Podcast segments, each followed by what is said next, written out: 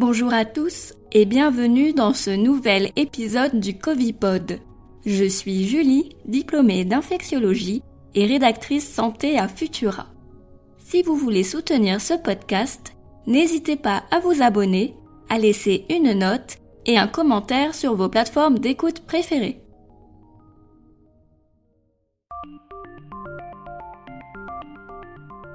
Alpha, bêta, delta et maintenant lambda le coronavirus a encore muté pour former une nouvelle population virale prête à conquérir le monde. L'histoire du variant lambda est terriblement prévisible.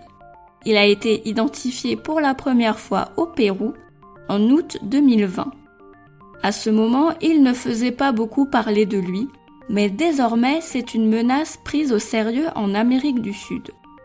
Au Pérou, il représente 81% des génomes de coronavirus séquencés depuis avril dernier. C'est 37% pour l'Argentine et 32% pour le Chili. Le variant lambda a outrepassé le variant alpha et circule désormais aux côtés du variant gamma le plus fréquent en Amérique du Sud.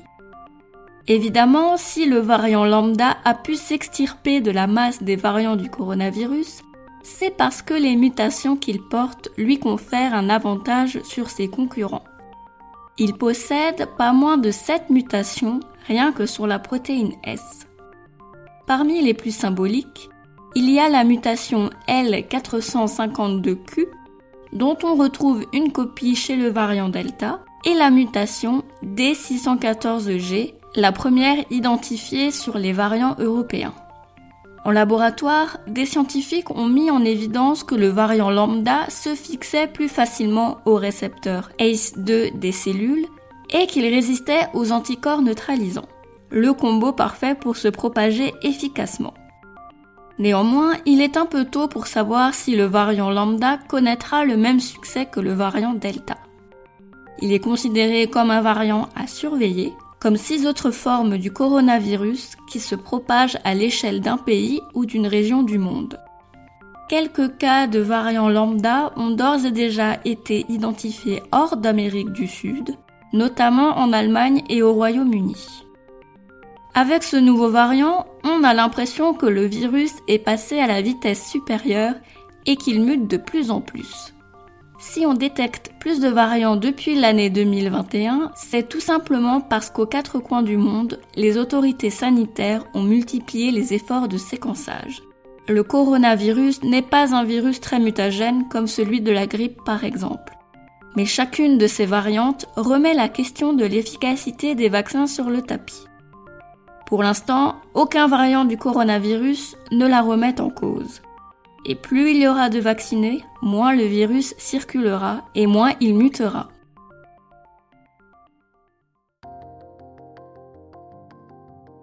Ailleurs dans l'actualité autour du coronavirus. Les médecins traitants qui en font la demande pourront disposer d'une liste de leurs patients non vaccinés.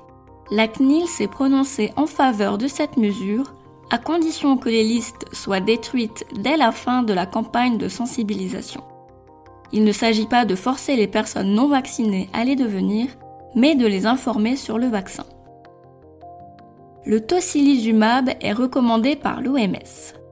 Une étude de grande envergure a confirmé qu'il réduit significativement la mortalité des patients hospitalisés pour le Covid. Merci d'avoir écouté cet épisode du Covipod. La vie d'avant ne semble plus très loin maintenant. Mais le coronavirus est toujours présent sur le territoire et fait encore des victimes. Il ne faut pas négliger le port du masque sur le nez et la bouche quand celui-ci est obligatoire, et privilégier les retrouvailles entre amis à l'extérieur. Lavez-vous les mains au savon et à l'eau régulièrement et respectez les mesures de distanciation sociale. La vaccination reste notre seule arme contre l'épidémie. Pour soutenir notre travail et améliorer notre visibilité, abonnez-vous et partagez ce podcast autour de vous. Vous pouvez retrouver toute l'actualité scientifique du coronavirus sur Futura. À très bientôt!